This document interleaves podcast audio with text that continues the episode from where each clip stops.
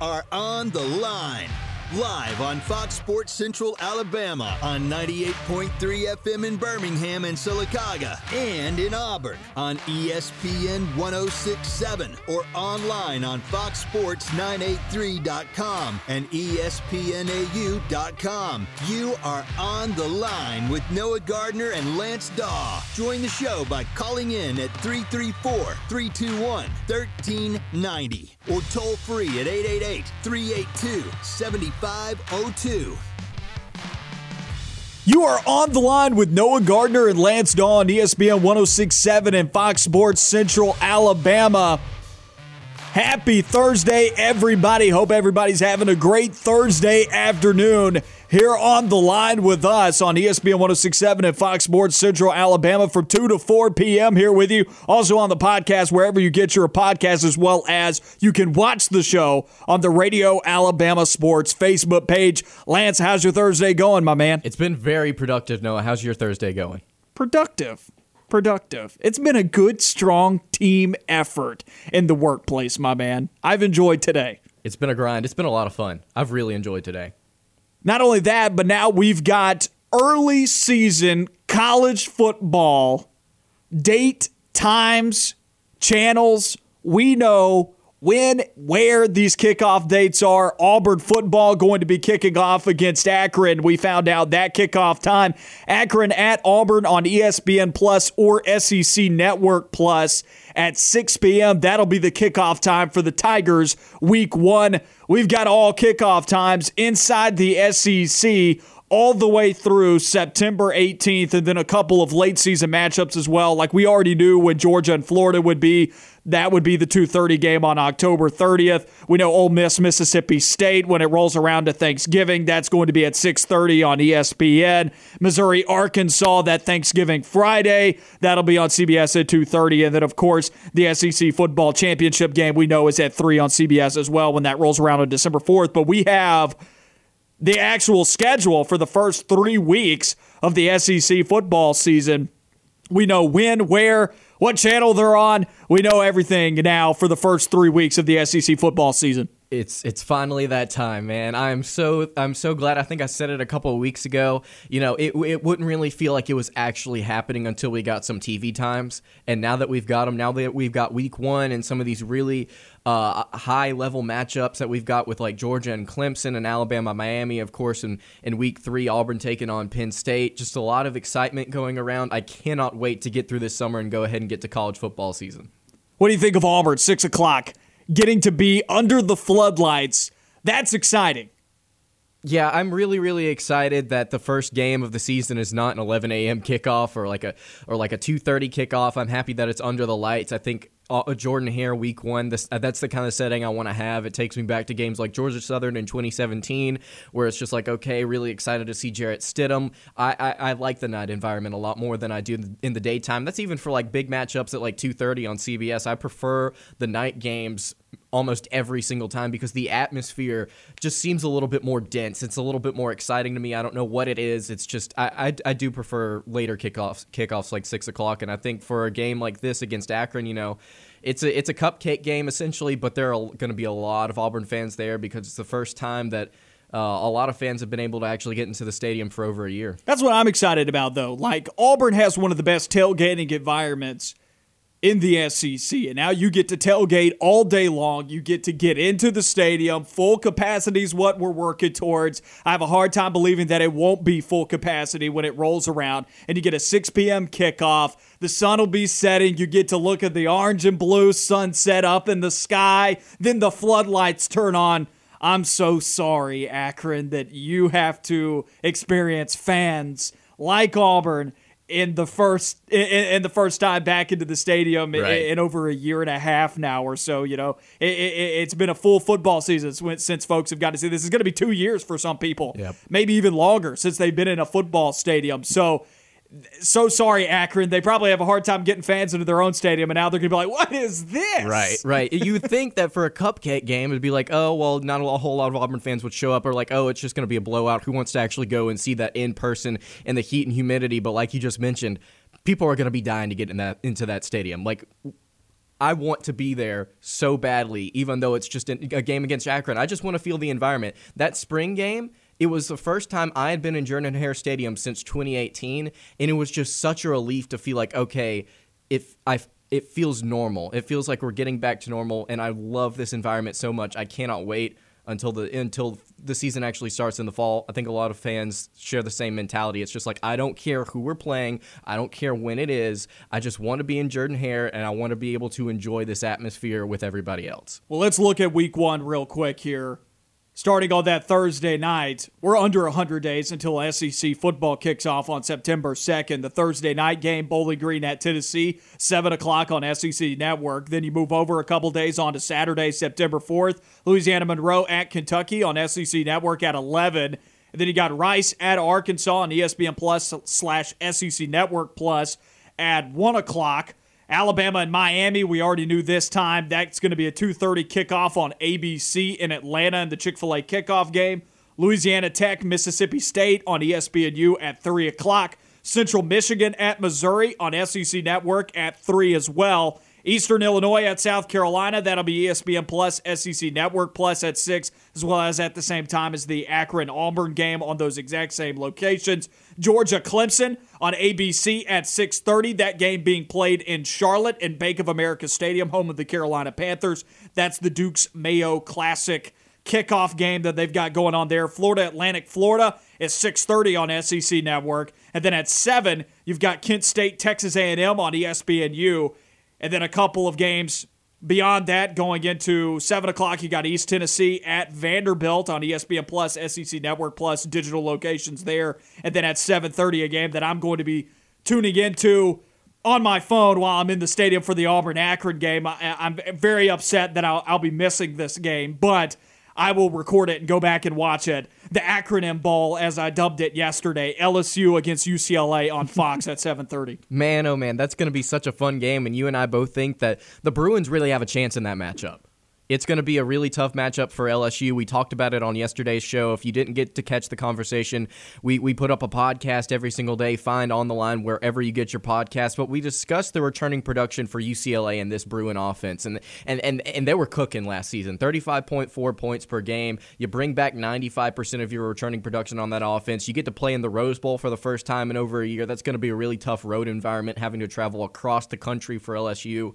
That's going to be such a tough game. And like you mentioned, I'm going to be focused on the Auburn game, but I'm going to be flipping back and forth just to see what happens in the, in that in that Rose Bowl matchup. Going to be a lot of fun. Man, I just I can't wait until week one. I'm just so excited. I just want to be able to get through this summer and just I just want it to be week one already. I'm so I'm so excited. I'm just so glad for it to be finally back. Throughout the show, we'll keep going through the other weeks that have been released. We'll go through week two later on. We'll go through week three later on as well. We're not going to give it all away right now, so stay tuned for that throughout the program. We will keep you up to date, tell you what's going on. We've got other kickoff times as well. I'll go ahead and get, give everybody Auburn kickoff times, though, right now. Alabama State at Auburn on S E C Network. That's week two. That'll be an eleven a.m. kickoff. So you had your you had your nice night game against Akron. Yep. You'll have to come back and play the tune-up game for Penn State at eleven a.m. on September eleventh in week two. And then, of course, we already knew the kickoff time for the Penn State game in week three, which is at six thirty in Happy Valley on A B C. So that's the Auburn kickoff times through the first three weeks. We'll get you some of these other teams in the league, what week two and what week three looks like throughout the program as well. But let's switch gears here. Talking about the transfer portal, we recently put up an article on radio alabama sports dot net called Tracking Auburn Football's Additions in the Transfer Portal, giving you a brief synopsis over all the players that have come into the program via the transfer portal and then where Auburn might look in the transfer portal throughout the rest of the summer as the team building continues. Once again, go and check that out on radio alabama sports dot net. You can also find the content, of course, on the various Facebook page, Twitter. You can go and find us on social media, so go and check that out. But I want to ask you this. Give Auburn a grade in the transfer portal so far, and then I want us to go through and rank Auburn's seven additions from the transfer portal in order of importance or necessity. First, though, give me that grade. So normally I think I think what you would have to look at as far as giving – these these players are great is you got to look at their star prospect and you got to look at their production. But I think another thing that factors into this for Auburn and Brian Harsin specifically is circumstance. It, it's really, really difficult to go out and recruit whenever you've been in this pro- Auburn program for less than four months. It's just really hard to do. And I think just simply based off that, I got to give it a B or a B plus. I got to give it a B or a B plus. Nothing's perfect. I, I can't give it A material because you look at the guys that they're bringing in. Nobody really stands out on paper and says, wow, that's a five-star prospect. Out of the seven guys that have committed to Auburn through the transfer portal, only one of them was a four-star prospect coming out of high school, and that was Donovan Kaufman, and he's now graded a three-star prospect by the transfer portal. I don't know how his numbers went down considering he only played in two games for Vanderbilt last season, but I got to give it a B, B plus, somewhere around there. Really, really good stuff based off of Brian Hart, Brian Harsin's circumstance to have to come into this program and not necessarily go for the leftovers in the transfer portal, but try and look for diamonds in the rough. I like to compare Harsin to Bill Clark a lot. Both of those guys, I think, really find three-star talent that, that can perform at a five-star level. I've seen it at U A B. They they pull guys out of nowhere that's just like, who is this kid? Like, he he he wasn't even rated coming out of high school. He's a nobody. And you look at him, and he's he, next thing you know, he's he's a fifth-round pick in the N F L draft. It's like, how does that even happen? So I'm really excited moving forward. It's not the craziest roster on paper when you look at the second guy, seven guys that they brought in. But again, I have faith that they're going to be able to to to churn into something special. One of these guys is going to turn into something really special. So what's your grade? I, I think I'll go B plus. I'll go B plus. I think I think he, he, it's worthy of a B plus just based off of circumstance. I'm taking a look at it and I'm saying a B for Auburn with the potential for it to rise to an A if Auburn can go out and get a wide receiver. I think it's more important for Auburn to get a wide receiver throughout the summer than it is to get an offensive lineman. I think, simply put, Auburn just needs some chemistry on that offensive line, maybe for them to not get hurt as well. They've had an injury bug over the last couple of years when you take a look at guys like Austin Troxell. There have been players to get hurt, Nick Brahms as well. If you could just have the same five, get everybody back healthy, build some chemistry, maybe just this new coaching staff could be enough to help those guys get to the point where they need to be. But I definitely believe it to be more important for Auburn at this moment to go and get a wide receiver right. that can help this group out.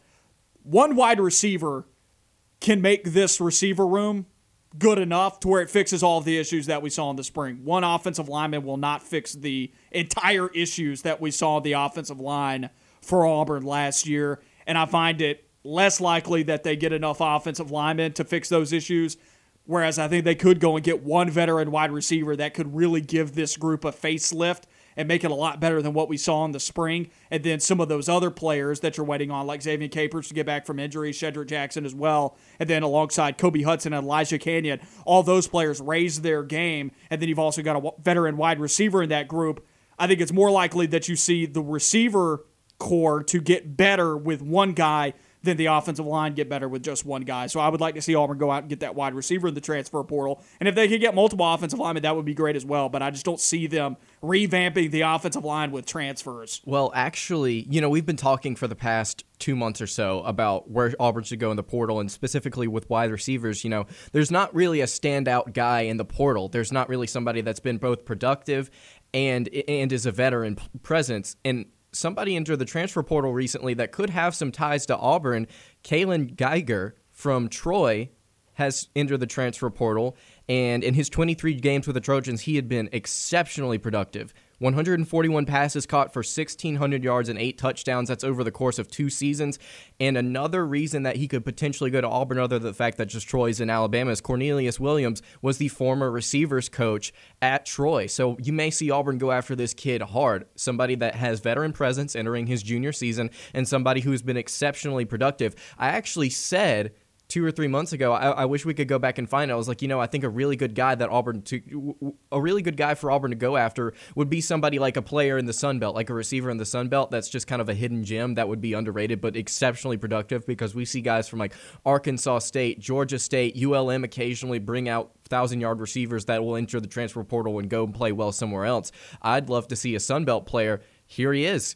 Here's here's Kalen Geiger. Let's see if Auburn goes after them. And then, like you said, this has the potential to raise it from a B to an A quickly. Really talented player. We'll keep talking about that throughout the show, as well as ranking Auburn's seven additions from the transfer portal in order of necessity. All that coming up on the Thursday edition of On the Line. You are On the Line with Noah Gardner and Lance Dawe. We'll be right back.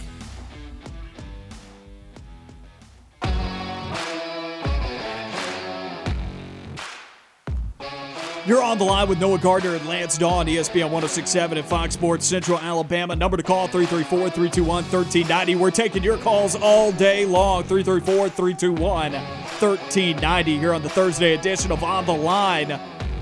Some Auburn basketball news. John Rothstein, C B S Sports. Everybody should know him as that excellent basketball reporter with all the great sayings from C B S Sports. He had a tweet earlier today saying, source, Auburn basketball to open the twenty twenty-one twenty twenty-two basketball season on November ninth with a home game against Morehead State. So potentially another Auburn opponent on the basketball schedule. There you go. There you go. And, and, and again, talking about in the first segment, it's like I really need some T V times and some games to be announced in order for this to feel real. Really excited to see basketball already in May getting their schedule sorted out. Last season, they didn't get a lot of it sorted out until the, just two weeks beforehand. They were still trying to find opponents to play. I'm really excited that they're getting they're they're starting it now, starting it early. And I, I'd have to take a look at Morehead State to see if they're actually a formidable opponent or not. But twenty-three and eight last year, seventeen and three in conference play of the O V C. They had a really rough non-conference schedule, got blown out by Kentucky by forty points in game one, lost in double digits to Clemson and some other teams in the non-conference schedule. Really came on at the Ohio Valley Conference, took down Belmont, who was the top team in the Ohio Valley Conference, ended up winning the O V C tournament, taking down Belmont by, I think, double digits, actually. eighty-six to seventy-one, yeah. That's right, winning by fifteen in that title game. They won three in the tournament and then moved on to the N C double A tournament, lost to West Virginia by double digits in the N C double A tournament. I believe they were a fourteen seed. Am yes. I wrong there? Yes, they were. They were a fourteen. West Virginia was as high as a three seed? They were a three seed, and wow. West Virginia beat them eighty-four to sixty-seven. Well, there you go. There you go. There you go. So that that's the scouting report on Morehead State. Now, teams go up and down all the time from the mid-major level, but this is still a team in the last ten to fifteen years that has punched its ticket to the N C double A tournament a few times. Still, Auburn should cruise in this game, I would imagine. We have seen Auburn in the past, though, struggle in early season games and in um and in exhibition games. I've been to a couple. I was at the one that Auburn lost Berry three years College. ago. Yep, and I was I was also at the one the year that Auburn went to the Final Four, and I came out of that game saying, Auburn's not going to be very good this year because they, they, they look so unprepared. Boy, was I wrong. But anyway, they they they've they tend to struggle early on, but that's the way that's the nature of a Bruce Pearl team is they they they build and then they get really really hot to finish the season. Be a huge damper if they were to lose this game. Don't put that evil on me, Ricky Bobby. They won't lose. What are you doing? They'll, what are you doing? They'll win, but it won't be like, whoa, Auburn's top five team. They might be though. Who knows with the, with this roster? Who knows? They could blow them out just like Kentucky did, and then have a losing record. don't don't put that evil on me, Ricky Bobby. Goodness yeah, gracious. Kentucky folks were like, we won by forty, and then we all saw what happened. They started losing by forty, right? Yep. Not really losing by forty, but felt like they, it. They, they felt like they lost forty games last year. Let's rank Auburn's seven additions from the transfer portal in order of importance or necessity. We were talking about this in our previous segment, giving Auburn a grade in the transfer portal based off that Radio Alabama Sports article that we were just talking about, tracking Auburn football's additions in the transfer portal. Once again, go and check that out on radio alabama sports dot net and all the great content there as well. But let's rank Auburn's seven additions from the transfer portal in order of importance or necessity.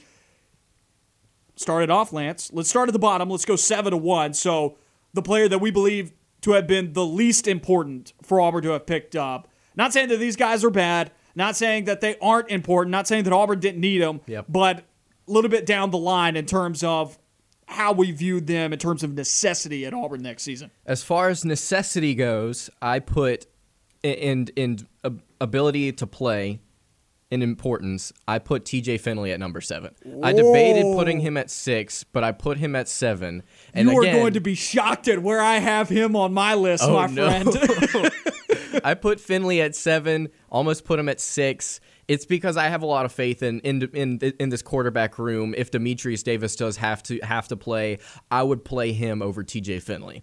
And so as far as depth goes, I feel like we have a backup quarterback right now. And I and d- it's not Grant Loy. And it's not Grant Loy. Grant Loy is fifth string behind Sawyer Pate. I would like to see Sawyer Pate take a f- couple of snaps at fourth string. Don't forget about string. Lindsey.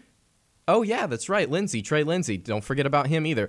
Uh, but but as far as Finley goes, I put him put him at seven because I feel like he's the least important out of these seven guys. Necessity-wise as well, I feel like Auburn already has their answer, but we've talked about this. They've brought on two quarter, they've recruited two quarterbacks during Demetrius Davis's time at Auburn, albeit like what four months so far. But I, I have faith in him personally over T J Finley. If Auburn were, were to play somebody, if Bo Nix got hurt or was not performing, I would have rather have Demetrius Davis. Finley, in my mind, is not is not at the at the place he needs to be in order to be a backup quarterback at Auburn.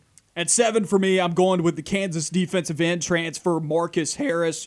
And a big part of that is because I look at that position group already, and I see where he's going to slot in. I think he's going to be a very good player, and I'm looking forward to the fact that he still has four years of eligibility as he comes to Auburn. And he's drawing Marlon Davidson comparisons as, as far as his upside. He's obviously not at that level yet. I loved his efficiency. He was he had the most tackles for loss on Kansas's defensive line last year. That says a lot about him already. And, of course, some folks out there are saying, well, it's Kansas, and, and, and you would be right. And I look at the competition that he is encountering at his position group, and the way in which Auburn is lining up the defensive line this year with a three four, he's going to be going head-to-head with Colby Wooden, who I want on the field three four snaps out of the four downs of your defense, right? Like, I, I want him out there ninety percent of the time. When this guy gets tired, fine, send him to the sideline, but I want Colby Wooden out there right. all the time. And then I think Zykevis Walker and Lee Hunter, and, and there's going to be so much versatility along this line.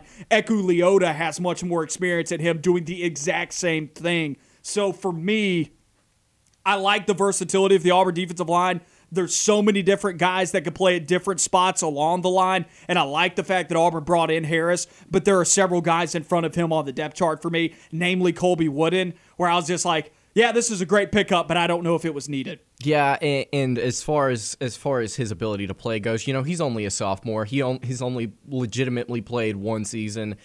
Three-star prospect coming out of high school last season, twenty-seven tackles, and as you mentioned, seven and a half tackles for loss. That was the most on Kansas's defense last year. Really impressive to do that as a sophomore, but he had no sacks. Redshirt freshman last year, actually. Right, he had no sacks last season, but he did have, have one forced fumble and one fumble recovery, and I started to look at the teams that he produced against to see, okay, my concern about Eku, Eku Leota is like, well, he won't be able to produce against S E C competition, and then the T J Neal comparison got, gets brought up and, and so forth. But I wanted to look and see, okay, who are the teams that Marcus Harris produced well against? His best two games, in my opinion, were against West Virginia and Kansas State. He had three tackles for loss in that West Virginia game, six Ooh. tackles overall. But West Virginia had the seventy-fifth best offensive line in the country last year, according to Pro Football Focus. Eight S E C schools were ahead of the Mountaineers. Against Kansas State, he had four tackles overall and two and a half tackles for loss in that game, but Kansas State had the one hundred first best offensive line in the country, according to Pro Football Focus. So the majority of his tackles for loss coming against subpar offensive lines. Right, right. But I, I, all that to say, I believe he has upside because he's shown it statistically, and whenever you go back and watch film, he was able to produce against teams that were not great at the offensive line position. Auburn could. Auburn just needs depth. Auburn needs depth on that defensive line. This is another depth piece. The reason that I have Leota higher on this list is because I believe he will probably be, probably be more on the field in two thousand twenty-one than Harris will. Who's number six on your list? Number six, or number five, rather. Yeah, yeah, number six is Marcus Harris. Oh, okay, so since you've already talked about that then, and you've got him at number six, then I'll go ahead and I'll give my number six on ranking Auburn's transfer additions in order of importance or necessity for the Tigers this upcoming season. Number six for me is going to be Bi'Darius Knighton, the safety out of Southeast Missouri State. Of course, at the time that Auburn brought in Bi'Darius Knighton, I was curious as to why Auburn decided to go after him, because we heard only great things about Donovan Kaufman and that he was going to be committing to Auburn. And I thought, well, that solves the Chris Thompson Junior conundrum and the fact that he transferred to U S C. That solves that issue, right? And I view Donovan Kaufman to be more S E C ready at this point because he's already played in the S E C, right? And he played very well in the S E C in his short stint with Vanderbilt last year before he got injured. So Bi'Darius Knighton, Nothing against the guy's talent, all O V C talent. At Southeast Missouri State, he was an all-O V C player for two straight seasons. We've gone over his stats time and time again, over two hundred tackles there. He can cover. He can come up and run support. He's a great hybrid safety. I enjoy the fact that Auburn got Bi'Darius Knighton, but I think that Donovan Kaufman's ahead of him on the depth chart going into the season, especially because of his connection to Derek Mason. Fourth safety on the depth chart for me, I, I don't know how important that is for Auburn. It is a good depth piece, but when I compare him to other players on this list, his need maybe is a little bit less than some of the other guys that are coming into the program. I completely agree. I have Bi'Darius at number five. I went back and forth on Kaufman and Knighton just to be, simply because I really don't like the fact that Kaufman is five foot nine, but at the same time, I agree with you. I think that S E C experience, even though uh, Ka- or, yeah, Kaufman's only played in two games, is significant. I feel like he's more battle-tested. Bi'Darius, unrated coming out of high school. He was still a major factor on the back end for the Southeast Missouri defense, though. Southeast Missouri State, I'm sorry. Again, we've brought up his statistics, over two hundred tackles in his career, seventy-five last year, one and a half tackles for loss. And he also, Knighton, has a kickoff return for a touchdown under his belt, and that was in twenty eighteen as a sophomore. So both Kaufman and Knighton have shown the ability to play well in the return game, and I think that's going to benefit Auburn. But again, I come back to S E C experience, and I got to put Kaufman on, higher on this list. We've got a caller on the line with us. Once again, the number to call, three three four, three two one, one three nine zero. Let's head over the phone lines now. We've got Shane on the line with us. Shane, how you doing today, my man? Hey, I'm doing great, guys. How y'all doing? We're doing really well. We got about a minute left until we got to head to a hard break, so I uh, just wanted to let you know that. Yeah, no problem. I was about to say, so, you guys remember, okay, I, I want to give I want to give Alabama their props. I want to give it Nick Saban because because with, he's the reason why things are the way they are right now. That being said, you remember the time before him when uh, things were a little bit more equal around the S E C, at least in the West, and you would, you would get excited, or at least I would. I would get excited about the upcoming season, one hundred days out, ninety days out. You count count it down. You, you would you would just you're itching to get new information about a new running back or this or that. It, it kind of feels like that for me right now. Like like this is like a new start for Auburn, and just like new a new feeling, maybe some new uh, I don't know excitement uh, because we don't know. We have no idea what's going to happen, and uh, I don't know. I just felt I felt like sharing that. It just felt like this is maybe a new new era, new time for being excited again. Uh, and, uh, and hopefully we can bring that back and, and, and keep it on a roll, guys. I'll, I'll hang up and listen. I know you guys got to go. Bye. Appreciate it, Shane. Warrigal to you as well, and I love that he brought that. That I like that phone call. That is a great phone call. You know why? Because it's positive. It's the first time I feel like we're hearing a positive Auburn phone call. We'll talk about that and more coming up.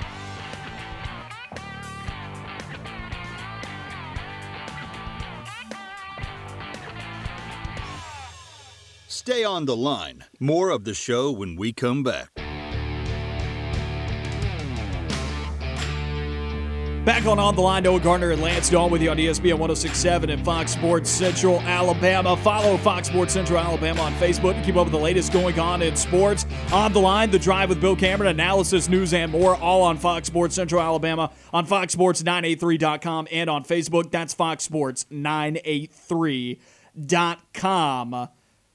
We're going to go back to ranking Auburn's seven additions from the transfer portal later on in the show. We've gone through a handful so far. We're down to the top five on the list, so we'll come back to that later. But I want to talk about Shane's phone call. Phone call. I want to do it justice because he brought positivity to the airwaves. He calls in, says that he's excited for the upcoming football season, and I think that that's something that maybe a lot of Auburn folks are feeling right now, at least I hope they are, because at around the time, the, the weeks leading up to Malzahn's firing, even into the week where Malzahn was fired, you listen to talk radio, and I think you just talk to anybody in the Auburn community, they were tired. They were fatigued.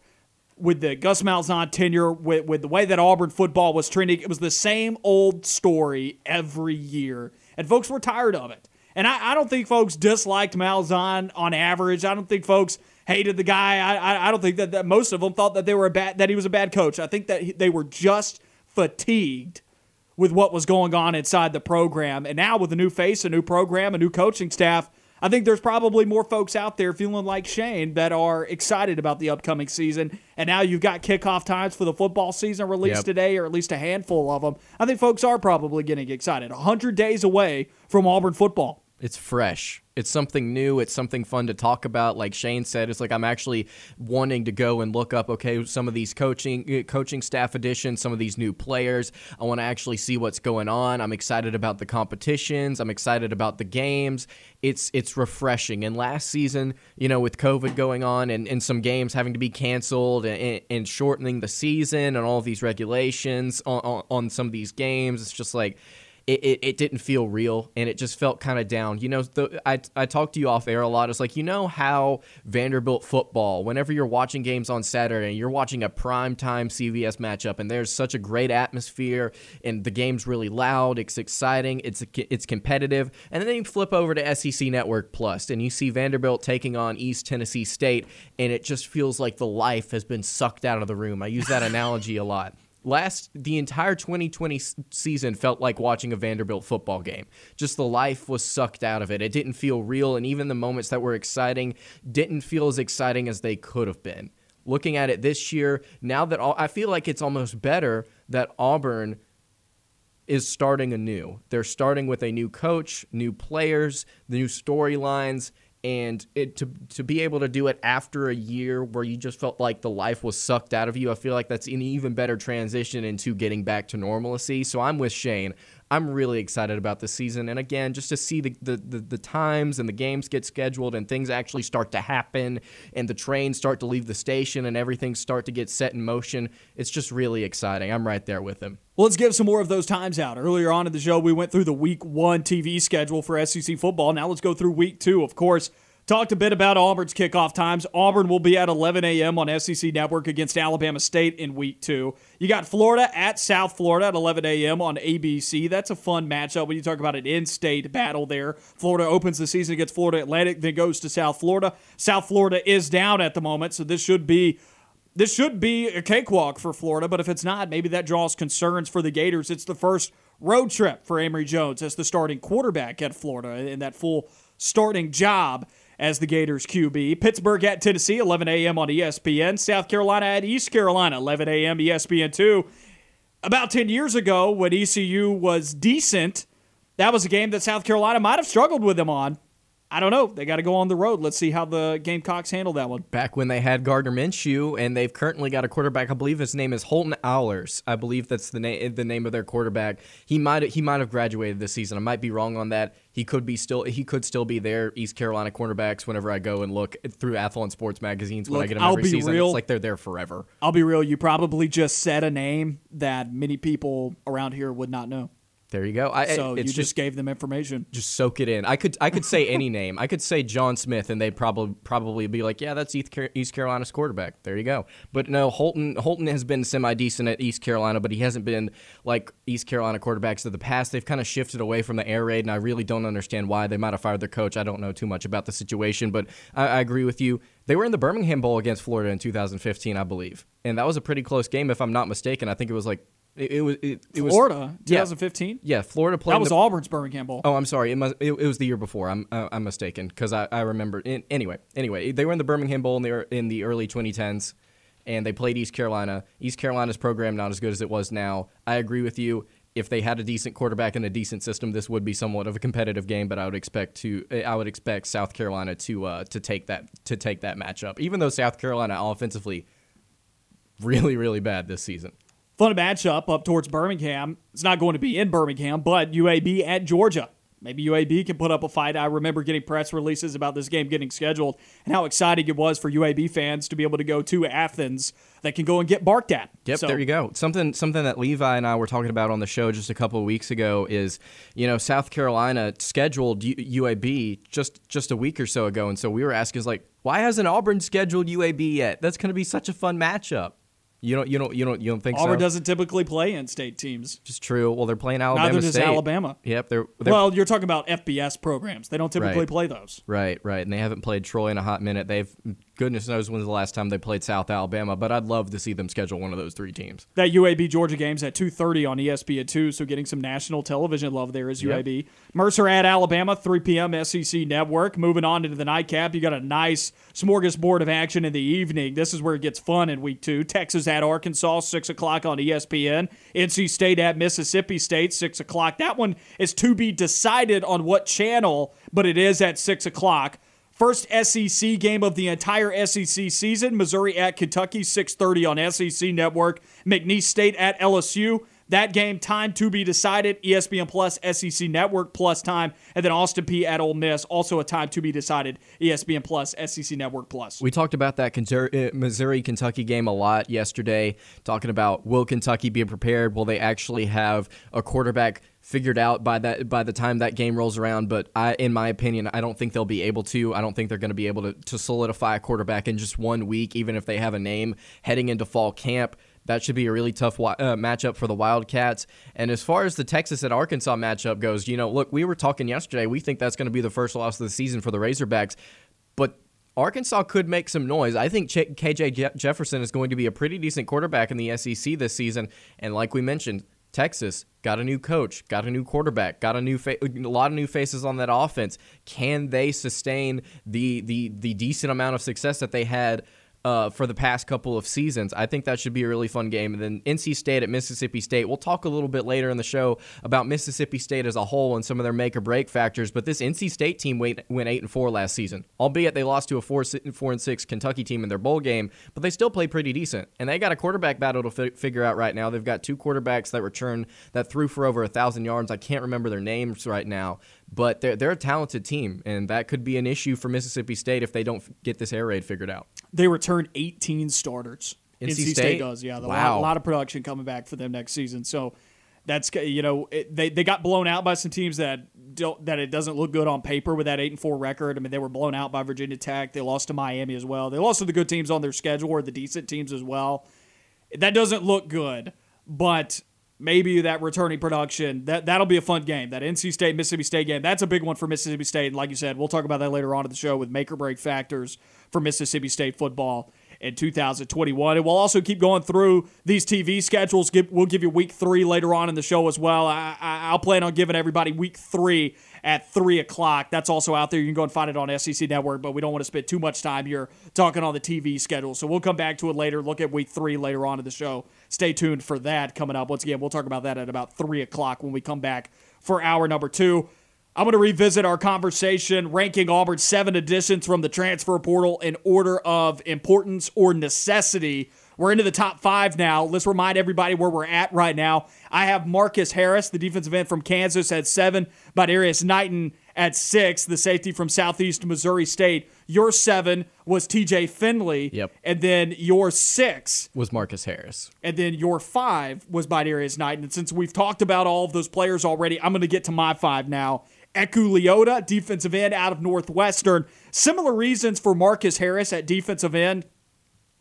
There's some competition there for Eku Leota coming into it. Definitely a need, I would say. Anybody in this top five here, Auburn needed these guys, and they're they're going to play a role. Eku Leota comes into a situation where Derek Hall could be in front of him on the depth chart. Is Eku Leota going to start at Auburn this upcoming year? Also, if he ends up actually sliding in with his hand on the ground on the defensive line, you still have to deal with the likes of guys like Colby Woodens, Ikevis Walker, other names on this defensive line. There's a lot of names on this defensive line. It's just who will rise to be the best players. Right.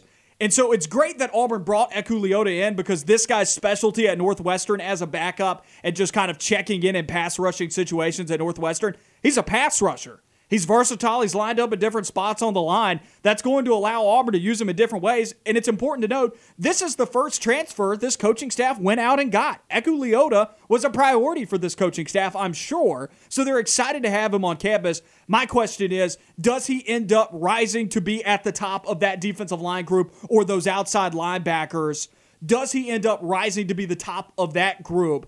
somebody's got to step up because Auburn didn't have anybody step up on that line last year. Is he going to be one of those dudes? That kind of dictates this for me, and so I've got him in the middle of the pack. Right. The reason I have Leota a little bit higher on this list is because uh, I've talked about it a lot. Auburn, whenever they were able to get home in the backfield, th- this defensive line was, whenever they were last season, they still couldn't get home. They still couldn't sack the quarterback. They're going to need somebody that can rush on the edge and actually get home and, and, and sack some guys, and that's the reason why I have Leota higher, is I believe he eventually over time will be able to do that. And as far as depth goes, you know, guys like Derek Hall, I agree with you. He'll probably end up being higher on the depth chart uh, as when the season begins, but I think Leota's definitely got a shot. You talk about there's a lot of different names on this defensive line. This defense has so much depth.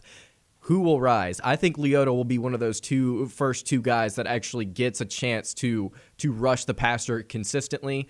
And as his season progresses at Auburn, I think he's going to get a lot more chances. We talked earlier about earlier in the offseason about the comparison to T J Neal.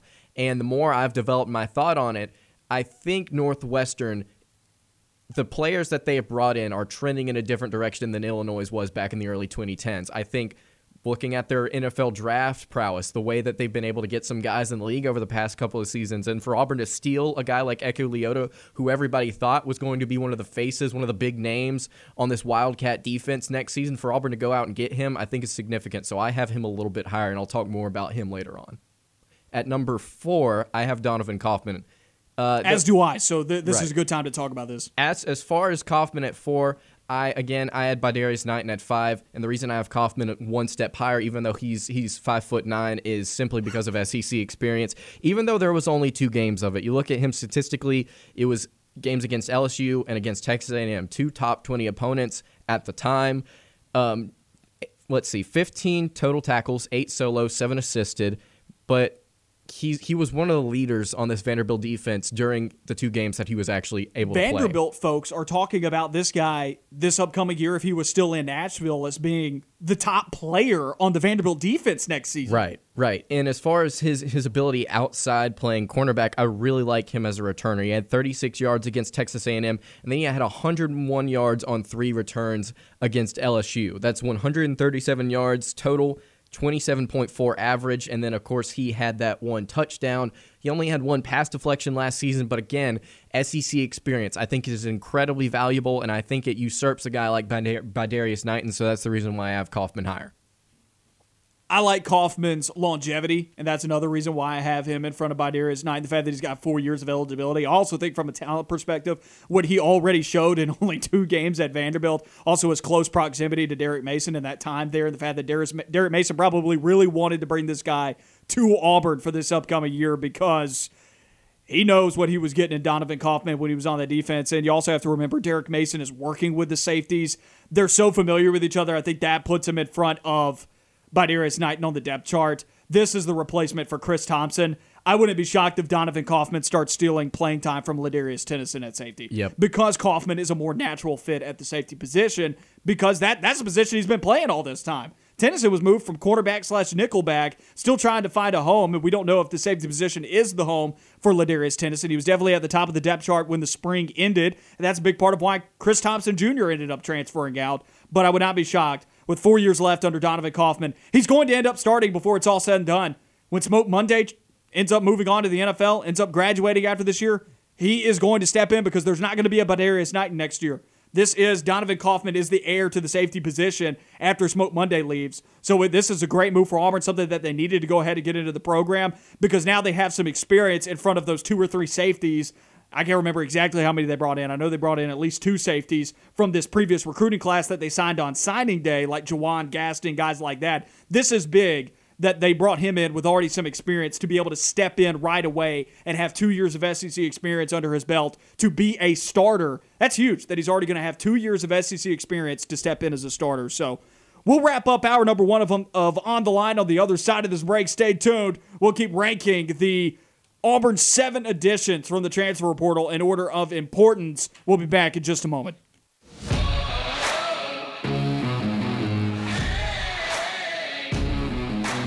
Back on On the Line, Noah Gardner, Lance Dawe with you on E S P N ten sixty-seven and Fox Sports Central Alabama. Before we wrap up hour number one here, let's take a listen to what's on T V tonight. Hey everybody, it's Noah Gardner with What's On Tonight. The iHeart Music Awards are on Fox starting at seven. You can catch new hour-long episodes of Station nineteen, Grey's Anatomy, and Rebel from seven to ten on A B C. Some movie selections for tonight. Michael J. Fox stars in Back to the Future on Paramount at six, and then Part two is on at eight thirty. In live sports, the N B A playoff schedule has three games on with two on T N T. At six thirty, get the action started with Game three between the Milwaukee Bucks and the Miami Heat. The Lakers did just enough to steal home court away from the Suns. Can LeBron and the Lakers take the lead in the series? Game three at nine. The Denver Nuggets and the Portland Trailblazers continue their series at nine thirty on N B A T V. The S E C baseball tournament continues all day with four games on S E C Network. Two teams will be sent home as the field trims going into the fourth round of the tournament. If you're missing football, there's Spring League football on F S one at six with the Conquerors versus the Linemen. I'm Noah Gardner, and that's what's on T V tonight.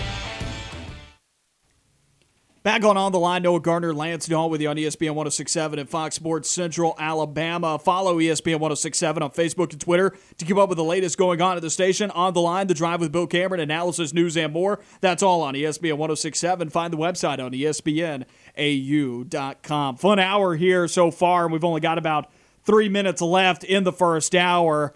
We've been working on this for days now, and we're just going to continue to chip away at it, predicting the first loss for every S E C team in two thousand twenty-one.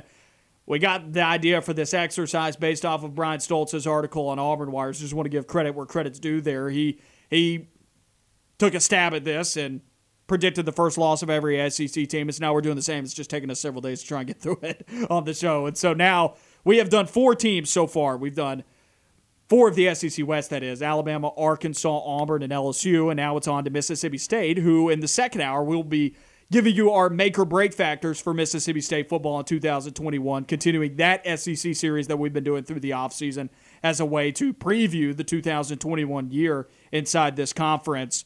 Lance, who do you think the first loss is for Mississippi State in two thousand twenty-one? Well, it's definitely coming within the month of September. It's definitely coming in the first month, and it's probably coming in their non-conference slate. You look at the three games that they have to play to open the season: Louisiana Tech, N C State, and then they have to take a trip to Memphis to play the Tigers.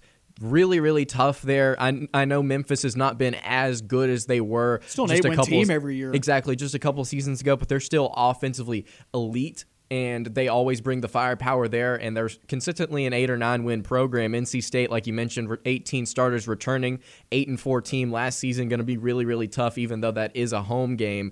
One of those first three games I feel like they're going to lose, and if they don't, they'll probably lose to L S U or Texas A and M before their bye week. I'm going to say that they lose to Memphis. I'm going to say that that's their first loss. I think they'll be able to get over the hump against N C State simply because that's a home game, and I feel like They, they get tripped up on the road. They're going to get tripped up on the road, and like you mentioned, there were some teams last season that N C State got blown out by, one of them being or one of them being Miami. They lost to Clemson, then they lost in the bowl game to a four and six Kentucky squad. If you can't beat a four and six Kentucky team, you're turning most of that team.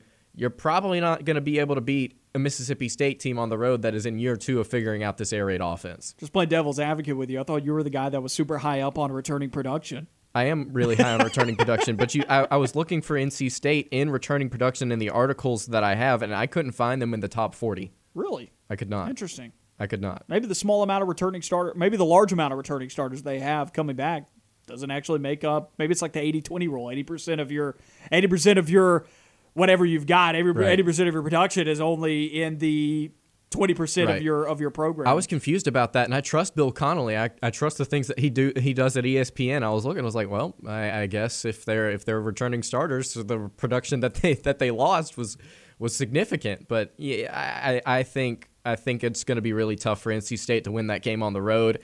I'm going to pick I'm going to pick Mississippi State to go start two and oh and then lose to Memphis.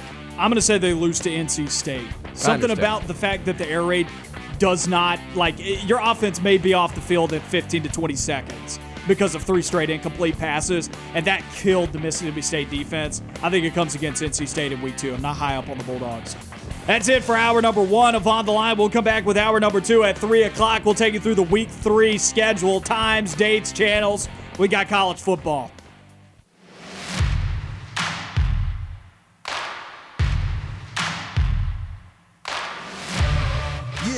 Are on the line. Live on Fox Sports Central Alabama on ninety-eight point three F M in Birmingham and Sylacauga, and in Auburn on E S P N ten sixty-seven or online on fox sports nine eighty-three dot com and E S P N A U dot com. You are on the line with Noah Gardner and Lance Dawe. Join the show by calling in at three three four, three two one, one three nine zero or toll free at eight eight eight, three eight two, seven five zero two. five oh two. Hour number two of On the Line. Noah Gardner and Lance Dawe with you on E S P N ten sixty-seven and Fox Sports Central Alabama. Number to call, three three four, three two one, one three nine zero. We're taking your calls. Find us on Twitter at Point Gardner, at Dawe Pound. Starting off hour number two, very similar to the way we started off hour number one, going through and ranking, based off of importance, Auburn's seven transfer additions into the program based on our Radio Alabama Sports article, tracking Auburn football's additions to the transfer portal. Inside that article, give you a brief blurb on all of the players that have come into the program as well as where Auburn could go in the future. Be sure to go and check that out on radio alabama sports dot net, as well as keeping up with all of the content the show is putting out there. We got a lot of our, our podcasts are there, articles related to what we're talking about on the show, and beyond that as well. There's a lot of great content there, so make sure you go and find that on radio alabama sports dot net, and then on Facebook and Twitter as well. Keep up with it. Once again, Radio Alabama Sports. We're into our top three now. We have climbed the ladder. I believe that's correct. Yes, we've both done seven through four. Now we're into the top three. Lance, take it away. Number three. So at number three, I have Eku Leota, and we were talking about it briefly in the first hour. The reason that I have him higher is you were saying, can he be one of these guys that rises to the top of the depth chart with guys like Colby Wooden and Derek Hall, and will he be able to actually be productive and get after get after the uh, the quarterback? And I've got some numbers here that I believe reflect the reason why that I have him at number three. We've talked about this a little bit briefly. In his two seasons at Northwestern, he had twenty-five tackles, but ten of them were tackles for loss. He had six and a half sacks over the course of those two seasons. But against top twenty-five teams, he only has eleven tackles and one and a half sacks. That's over the course of six games against top twenty-five teams. So not the most productive against against top twenty-five talent, but he's played well statistically when you look at him overall. I think he's going to be one of these guys that's able to rise to the top of the depth, depth chart. That's the only reason why I, ha- I have him at three. Reminder that he's only played fourteen career games, and he played seven last season, and he was hurt for for. a small portion of the season. Another reason that I have him high, and we talked about this again early in the first hour, Northwestern produced two first-round picks last season. One of them was on the defensive side of the football. They had two defensive picks. One was in the fifth round to the Chargers. It was actually a defensive end. I think Northwestern's ability to find find talent on this defense is is is, is legitimate. And whenever you look at a guy like Eku Leota, you know, we talked about it uh, briefly again earlier. He he was one of these guys that was set up to be the face of this Wildcat defense in two thousand twenty-one, and he left, and a lot of fans were really upset about it because he, they thought that he was going to be something special. I think it's it harkens back to what I've said about Harsin and his ability to find diamonds in the rough. I think this is another one of those guys, and again, it's really, really important to note that Auburn went after this guy first. He was the first guy that he he was the first guy that Auburn got a commitment from. That's the reason why I have him at three. I think he's going to pan out. I think the numbers reflect that, and then I think Auburn's Auburn's desire to get him also reflects it. I had him a little bit further down on my list just because there's so much competition there, and I've been underwhelmed with Leota in the games where he played against good teams. And you go and look at his stats and his numbers against good teams, he really didn't produce. Just go and look at the game log. Can you pull up his game log real quick? Yes, I can. I actually have it up for you. So the the um the, the mass majority of his sacks and his tackles for loss come against teams like Purdue and Maryland. It was literally against Purdue. Most of it was. I was going to say that, but his his championship game against Ohio State, he only had one tackle. Against number ten Wisconsin, he had three total tackles and one sack. In that Purdue game, he had two sacks, a forced fumble, and three tackles. Um, let's see. Take and a Wisconsin's look. Not even good. They weren't good last year. Yep, they were ranked in the top ten, but they were not a good program. Number ten, Minnesota in twenty nineteen, only one tackle. Number twenty, Iowa in two thousand nineteen, two total tackles. Both of them were assisted. And the fifty-two to three loss against number four, Ohio State, uh, two seasons ago, he had three tackles. One was solo, and against twenty number twenty-five, Stanford, He had one total tackle. So, but but again, I think I think another way to look at that as well. He was only a freshman in that in that season, and he That's was fair. only playing seven games. So they were they were using him sparingly. But you're right, in the games that he did get to play, he didn't make an impact. Right, at least against good talent, against good really teams, top twenty-five teams. Yeah, and so that that's that's why I've got him a little bit further down on the list. Kobe Wooden has produced against some good teams. Derek Hall has produced against some good teams. I think those guys are a little bit more ready to rise to the top of the depth chart than maybe Eku Leota, but I still think it's a great get for Auburn to have more players that can be versatile and also provide you the ability to pass rush, because Auburn sorely needs that. So that's why I did have him on my top five, just a little bit further down on the list. And number three for me, Tony Fair, nose tackle, U A B. This is a good get for Auburn. Now, for some reason, that week we had to fend off people saying, Auburn's out here getting people from U A B and Kansas. It's like, fine, sure, whatever, that's true, but, and, and he may have been a journeyman across some programs like Indiana State into the JUCO and then out of that back to U A B, but Auburn needs help at nose tackle right now. Auburn doesn't have any true nose tackles on this roster, really. Tyrone Truesdale can play nose tackle, and then after that, you had Jeremiah Wright, and then guess what happened? He got hurt. So all you've got right now is Tyrone Truesdale. And Tyrone Truesdale really has been the most underwhelming player in Auburn's defensive line yep. in his entire stint at Auburn. Because all you hear about is how strong this guy is, how freakishly strong this player is. And then it doesn't materialize onto the field. Now, maybe he's been playing out of position. Maybe things just haven't clicked, and the nose tackle spot is where it'll click for Truesdale under this new defensive coaching staff. But if it didn't click in four years under Rodney Garner, man, I, like what what what faith do we have for year five for Truesdale, year six for Truesdale now? So seeing Tony Fair come in, and, and we talked with Christian Clemente of Auburn Sports dot com, and he'll be on the show with us tomorrow, actually, for the first hour. That's going to be fun. He's going to be in studio, so we're looking forward to that tomorrow with Christian Clemente. He says that Tony Fair could start. This is a big get for Auburn. That's the everything you just said is the reason why I have him very high on this list, and we'll get to that later in the show. But I agree with you. I think this guy's going to be something. He's going to be something special. At number three for me. Oh, well, I already did my number. Yeah, number we're three into the top Eku two Leota. now. The man. top two right now. Let's take a look. I, I accidentally had these guys out of order. So Dresha Miller is number is number two on my list. Three-star prospect, according to the transfer portal. The only four-star prospect coming out of high school that is in this transfer class for Auburn so far. We don't know who else Auburn's going to get in the portal, but so far he's the only four-star coming out of high school. He missed all of two thousand nineteen due to injury, but in two thousand twenty, Miller had a seventy-seven point six coverage grade and the fifth-best force incompletion rate in the Power Five, according to Pro Football Focus. We talked about that earlier. Earlier on in the offseason, whenever we got him, according to Pro Football Focus, he was Auburn's best get in the transfer portal, one of the better corners in the entire country, and he'll be battling for playing time between Pritchett, McCreary, and Jalen Simpson, but I think Pritchett's going to get lost in the fold a little bit, and that's going to give Miller the ability to have some more playing time. So you say that, though, but you bring up Pro Football Focus numbers, and according to Pro Football Focus, the highest-graded returning player on the defense for Auburn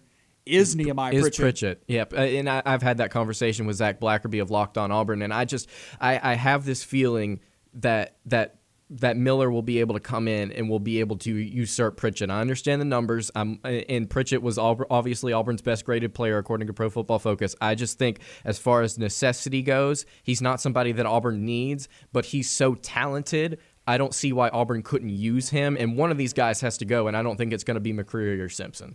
Oh, I've got Dresha Miller at two, and I think Auburn needs him one hundred percent. First of all, in college football, the way that it's trending inside the S E C, everybody's passing the ball. You need four quarterbacks. This is a big need for Auburn, though. But look, Marco Domio transferred. Kamal Haddon transferred. You absolutely, without a doubt, you needed Dresha Miller now that those guys transferred out. And Miller still has two years of eligibility left, so he could be back next season alongside Jalen Simpson and Nehemiah Pritchett as well, because you know McCreary's gone after this year. He was needed, not only for this year, but for the future, if you can convince him to stick around and not head on to the N F L after this year. This is a huge get for Auburn for all the reasons that you added. I think Dresha Miller is going to end up being a star. I'm looking forward to it, and I do think that he's one of the top cornerbacks coming in. As far as talent, if I was ranking this top seven as far as talent was concerned, Dresha Miller would be at the top. But I was ranking this off of importance, and I have someone that you had very low on your list at the top, and we'll get to that after this phone call. We're going to head to the phone lines now. three three four, three two one, one three nine zero. We got Terry from Talladega on the line with us. Terry, how you doing today, my man? I'm great, guys. How y'all doing? We're doing really well. Hoping this rain stays away, but uh, hopefully, hopefully it's clear weather up in your neck of the woods. Well, quite honestly, we could use a little rain maybe to cool the temperatures off a little bit. That's fair. Um, I noticed you guys are talking a lot about defense, and and I realize that Auburn's been heavy in the portal on defense simply based on the numbers and the amount of guys that are in the portal on defense. But do you kind of get the feeling that Auburn's going strong on defense because um, the coaching staff is so awesome, and Brian Harsin may take a while for the offense to take over? And because defense, great defense doesn't win anymore, guys. I'm sorry, it just doesn't. People think, well, got to play great defense, run the ball. Well, that's either that's good if you play in nineteen eighty-two, but this is two thousand twenty-one. Yeah, I mean, you look at Alabama so, now; they've changed. Alabama did not win with great defense last year. Although defense wasn't bad, their offense was the dominant force. That's right. Alabama and I just, I just don't understand people's line of thinking when they said, let's play great defense and run the football. Uh, this just blows my mind that people are that ignorant. It's not going to win you an S E C championship. It hasn't won Georgia an S E C championship. It's not going to win the West. Yeah. And, and it's not. I, I agree with you. I, and, it's, and it's held Auburn back probably a little bit. Their offense hasn't been a, a driving force in this league. You look at what Alabama's done, and Nick Saban has talked about this in interviews. I agree with you. Nick Saban has changed the way that his team is built to be able to scorch you with offense, and then on the defense, if you're only giving up twenty-three points a game, which isn't the defenses of Alabama ten years ago, twenty-three is still good. But the best part about their team is the offense, and that'll win you national championships, and, and like you said, in two thousand twenty-one. Remember, guys, a great defense can only assure you of a tie. That's true. That's they can, true. They can only assure you of a tie. They can't win a game for you because everybody says, well, defense can score. But how, what happened, six, seven times in a year on a great defense? Yeah, and, and you know, Terry, I think you're – I don't know how long you've been listening, but we've been ranking our list of – of the additions in the transfer portal. I think you're really going to like who's number one on my list. I don't want to reveal it right now, but I think you're really going to like it because I am going to talk offense. Well, I mean, I just, like I said, you know, Bo Nix, who I'm not very high on, you guys know that. Um, you know, his best three, his best years is freshman year, nine and three, correct? That that was a, a largely in part to the great defense. And and that, I, I shouldn't say great defense. That defense wasn't great. It was, it was good, but it wasn't great because great defenses don't give up the numbers they gave up against Alabama. What sure, they had an elite defensive yards? line. They had an elite defensive line, and, and I think some of the other position groups were coming along. But it was, but you have to also say though, maybe the defense was held back a little bit though because of the offense. Not necessarily in that Alabama game, but they, they were held back throughout that season because of the offense. Well, what, I mean, the, the the thing that's frustrating. I mean, I know this is a dead issue. I realize that Gus Malzahn's not there anymore, but for a guy to be a, a so-called offensive guru and the offense to suck, uh, it's just repetitively uh, year after year under him. You know, that just blows my mind. Yeah, at least that guy's not there anymore, right? No, exactly. And then we're going to see if Brian Harsin's a better quarterback coach, and I think he is. But, hey, I know Mike Bobo is. We'll see. I mean, that's the bottom line. But you have to win with offense nowadays, guys. The days of winning the defense, if you, if you grew up, if you you know, you think this is nineteen eighty-two and Ronald Reagan's in office, fine. But it doesn't work that way anymore. It just doesn't. Yeah, sometimes I uh, I, I like to look back to the eighties and, and, and kind of wish I grew up in that. Well, I graduated high school in the eighties, nineteen eighty-five, so yeah. I know. I mean, I, I played high school football. We ran the wishbone when I was in high school. I mean, there's your throwback there. That's right. I mean, you can't throw out of the wishbone. You know how long the wishbone would last today? They say, well, Army runs the wishbone. Well, that's because Army has a overwhelmingly dominant offensive line, and Army plays, you know, average schedules. Yeah, the below average. Yeah, they can they can rise up and beat a, a decent team every now and then, but if they play in the S E C, what, losing record? Yeah, oh yeah, one hundred percent, no doubt. Hey, t- guys, y'all take care. Appreciate it, Terry. I'll be listening in. I think it's very similar to Georgia Tech as well when they were running the triple option under Paul Johnson. It's like every every third, best they could do was seven wins. Right, every third year it'd be like, oh my gosh, they won eight or, or eight or nine games. What even happened? Then you'll go look the next season. It's like ah, three and nine. They they it's the the option doesn't work consistently. On the other side of this break, I'm going to give you my top, the, the most important transfer for Auburn football. It may shock some of you guys. We'll talk about it on the other side of this break.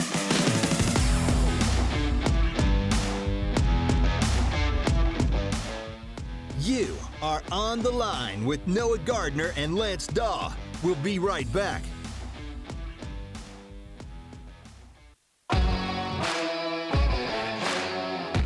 Hour number two of On the Line, Noah Gardner and Lance Dawe with you.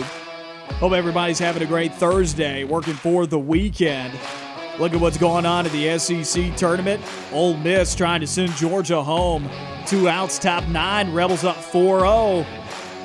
One more out from advancing to take on Tennessee tomorrow at three o'clock on S E C Network. Actually, I'm not sure if they'll play Tennessee tomorrow. I'll have to fact check that. We'll see after this game where they slot in. I'm not sure if they play Tennessee tomorrow. Tennessee might be playing the loser of one of these two games. So excuse me on that one. The the two games coming up that are in the winner's bracket. So excuse me on that one. I'm a little confused by the S E C Network website. We'll make sure that we clarify that after this ball game to see where they're playing. But later on in the S E C tournament, you got six seed Florida against ten seed Alabama, four thirty S E C Network. Crimson Tide have, in my book, played their way into the N C double A tournament, even though they were on the bubble coming into this thing. I think that they've played their way in now. four seed Vanderbilt, one seed Arkansas, eight o'clock S E C Network. That'll be a fun one.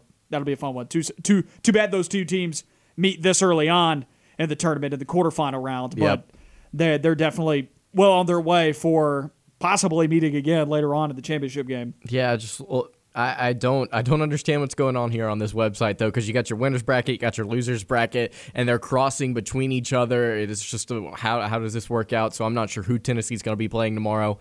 But regardless, it, I think it's very entertaining to see a team like Mississippi State run rule Florida and then proceed to get run ruled themselves against Tennessee. I just I, I find that entertaining. Yeah, Mississippi State did not show out well. Tennessee beating Mississippi State twelve to two. To eliminate the Bulldogs. Mississippi State comes into Hoover, a national seed, probably still going to host. I would say definitely still going to host.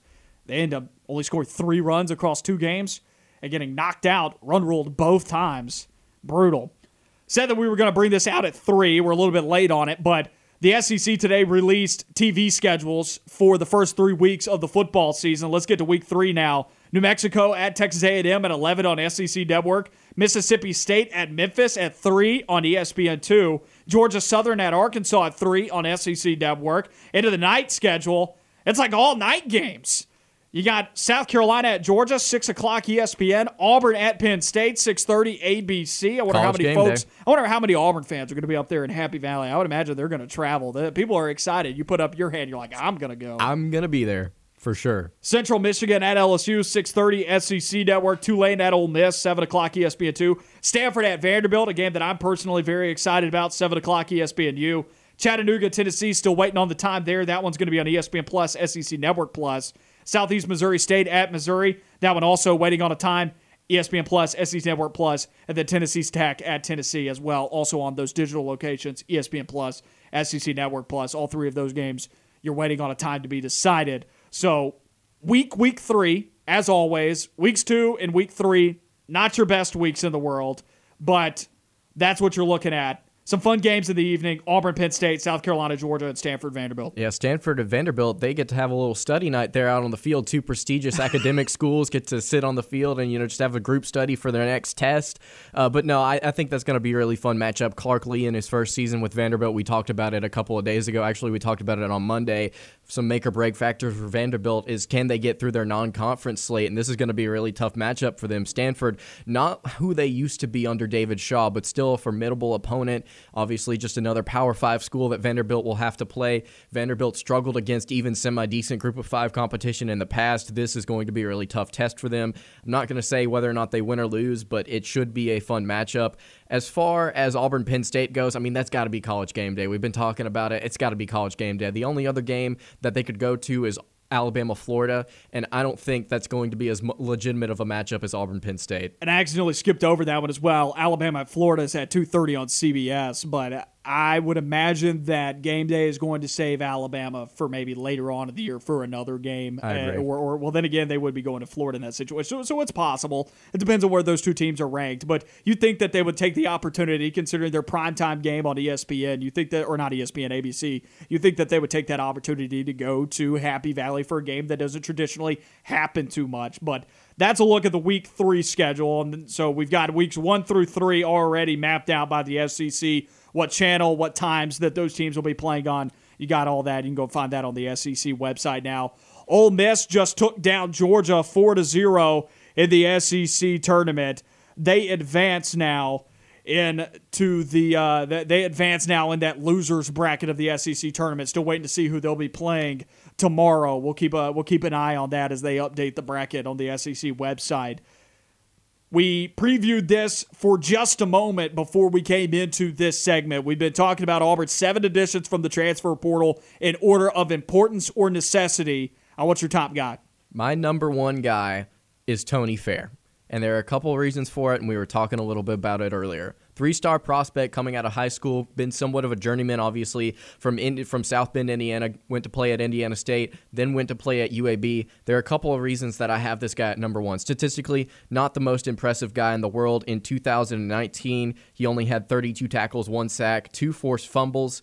In two thousand twenty, only had twenty-one total tackles. ten of those were solo, only one sack. Not statistically the most impressive, but the reason that I have him so high is because not only did U A B think this guy was somebody important to pick up, so did Auburn. Again, I talk about Brian Harsin and Bill Clark, finding guys that are diamonds in the rough. Bill Clark, I, any guy that he recruits, I trust whenever they commit to his program. I trust that they're somebody legitimate that can actually play no matter their star rating. I feel the same way about Brian Harsin now that he's going after guys like Tony Fair. I think it's really important that both these coaching staffs saw something special in Tony Fair. And you talked about the depth for Auburn. As far as the necessity goes, this is something that Auburn desperately needs. They need a nose tackle. They need a really big, strong guy up front.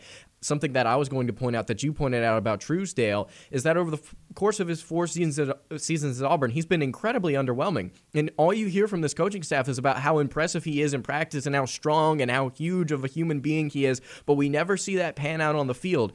Auburn needs a fresh face on that defensive line to come in and shore it up and get some and get some depth. As far as Jeremiah Jeremiah Wright is concerned, you hit the you you were right. He he's injured. Auburn needs depth there. They need it. It's a necessity. Auburn has to have another nose tackle. They need a starter there, and they need a starter.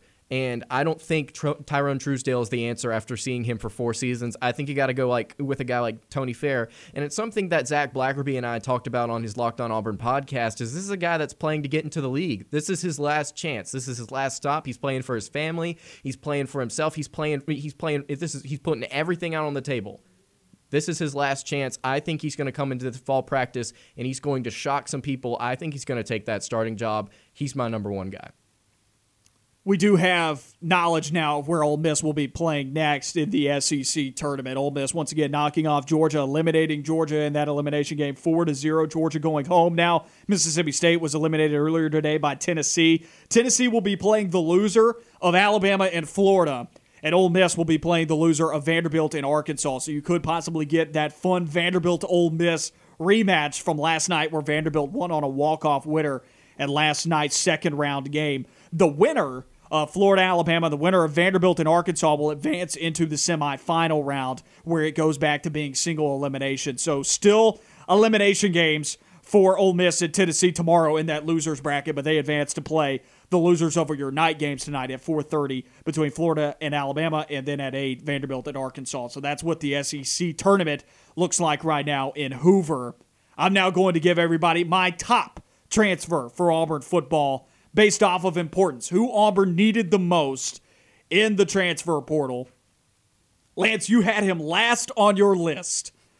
I have flipped the script and said T J. Finley is the most important transfer for Auburn football in two thousand twenty-one, even if he doesn't start for the Tigers. And I'm not looking at, and everybody knows my opinion on this, I'm not looking for T J. Finley to come into the program and take Bo Nix's job. I think that this is Bo Nix's job to lose. I expect Bo Nix to be the starter next year. I expect him to play better.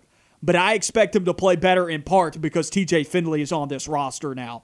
Bo Nix needs to be put into the pressure cooker, as you have said time and time again on the show throughout this time that we have followed T J. Finley's recruitment to Auburn.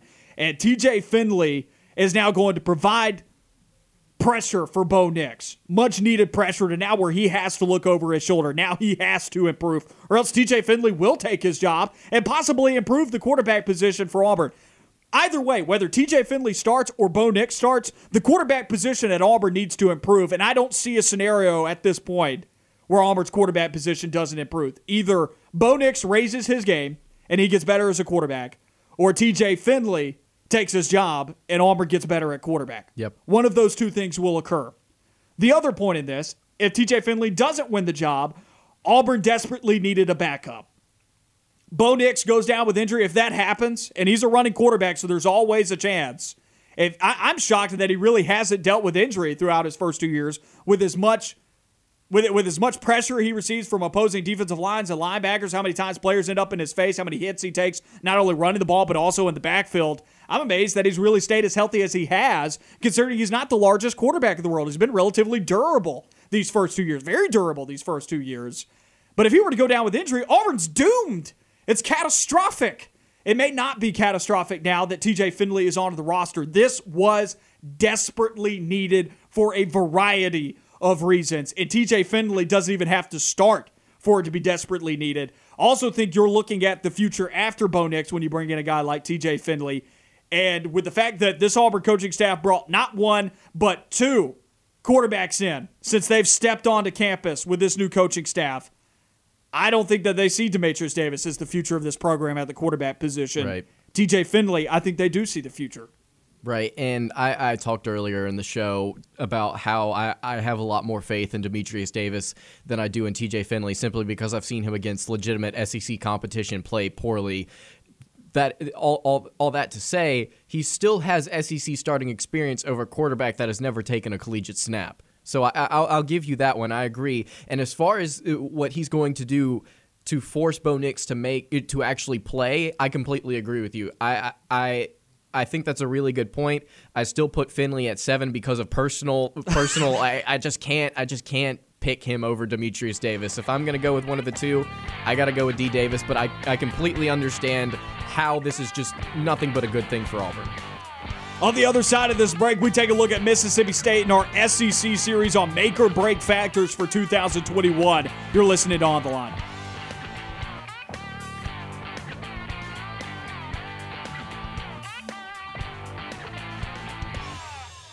Stay on the line. More of the show when we come back.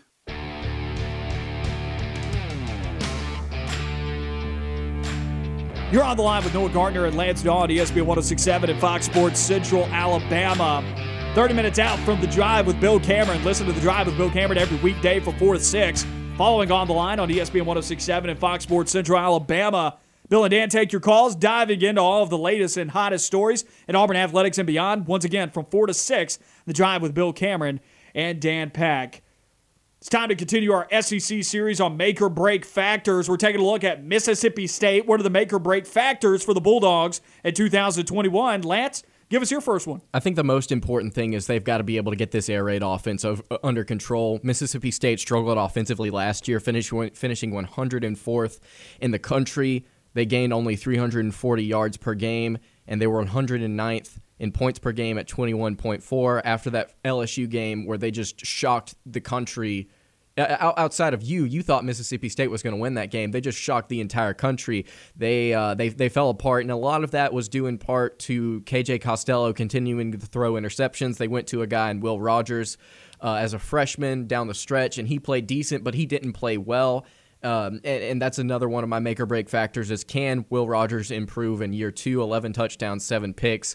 They've, it's not even Will Rogers' job necessarily right now. He's got to earn it, according to Mike Leach, through the spring. Exactly. So it, it's it's can they figure this air raid offense out, and if so, who's going to be the guy that controls, and if it's Will Rogers, can he improve in year two? I think it starts with this offense because this defense was not terrible last season. I think they've got some building blocks and they can improve on that side of the ball, but it, it starts with the it starts with the air raid. You got to be able to get it under control because the scheme will work. You just got to be able to figure out how to make it work. I don't know if the scheme will work in the S E C. I'm curious about that. And I said that when Mike Leach came into the conference, but looking at this quarterback battle, he's got to go against Will Rogers, that is, the incumbent at the moment. He's got to go against Lobertich, the U S A transfer, Jack Abraham from Southern Miss, who I was pretty high on when Auburn was playing Southern Miss a couple of years ago. He was just a young whippersnapper at Southern Miss back in twenty eighteen, but I thought he could toss the football around the yard. And then there's a couple of freshmen that can maybe factor into the mix. I think Will, Will Rogers ends up winning the job because I've never been uh, – Lovertich was not really that great at South Alabama, and Abraham's good, I, but I, I don't know if he's better than Will Rogers, who already has S E C experience mm-hmm. and I thought did some good things at times for Mississippi State last year. You talk about that defense as well. They gave up twenty-eight points a game last year. I'm with you. I don't think it looked bad they hung in the Georgia game because of that defense. Well, you look at them statistically, that was fifty-eighth nationally out of one hundred twenty-eight teams. They're in the top half, giving up twenty-eight points per game. And then whenever I say building blocks, they're bringing back eighty-five percent of returning production on the defense side of the football. That's sixteenth nationally. So they've got building blocks. They've got things that they can continue to improve on, and then they've got guys coming back. I think it, I think the defense is going to play well this year. The other thing about Mississippi State is the air raid was so bad on offense where they only scored a little yeah. over twenty-one points a game. Defense is out on the field a ton. They're going to give up twenty-eight points a game. I don't know why everybody's super high up on this Mississippi State team, though. I'm a little bothered by that because we saw E S P N's F B I project them for like eight wins, more than Auburn. I'm like, what? Where is this coming from? These guys won three or four games last year, and they didn't look good doing it.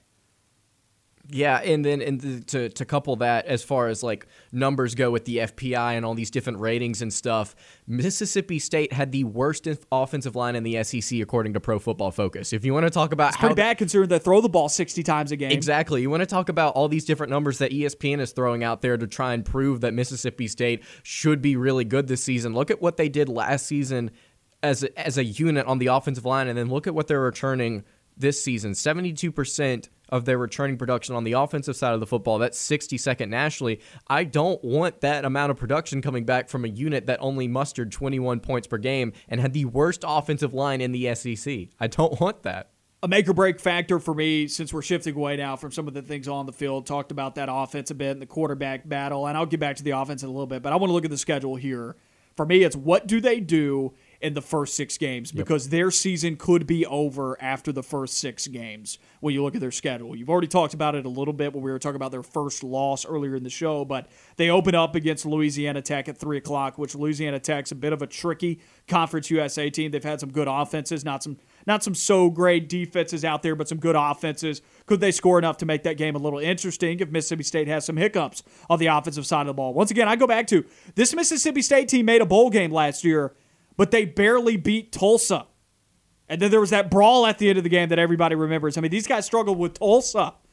I, I wouldn't put it out of the realm of possibility. They only scored like twenty-six points in that game yep. against Tulsa last year. I wouldn't put it out of the realm of possibility. They only score like twenty-six against Louisiana Tech. Still win, but it doesn't look attractive. Let's just hold off on the brawl after the ball game, you know. After that, you got N C State at home. Then you go to Memphis. So two tough non-conference games after that.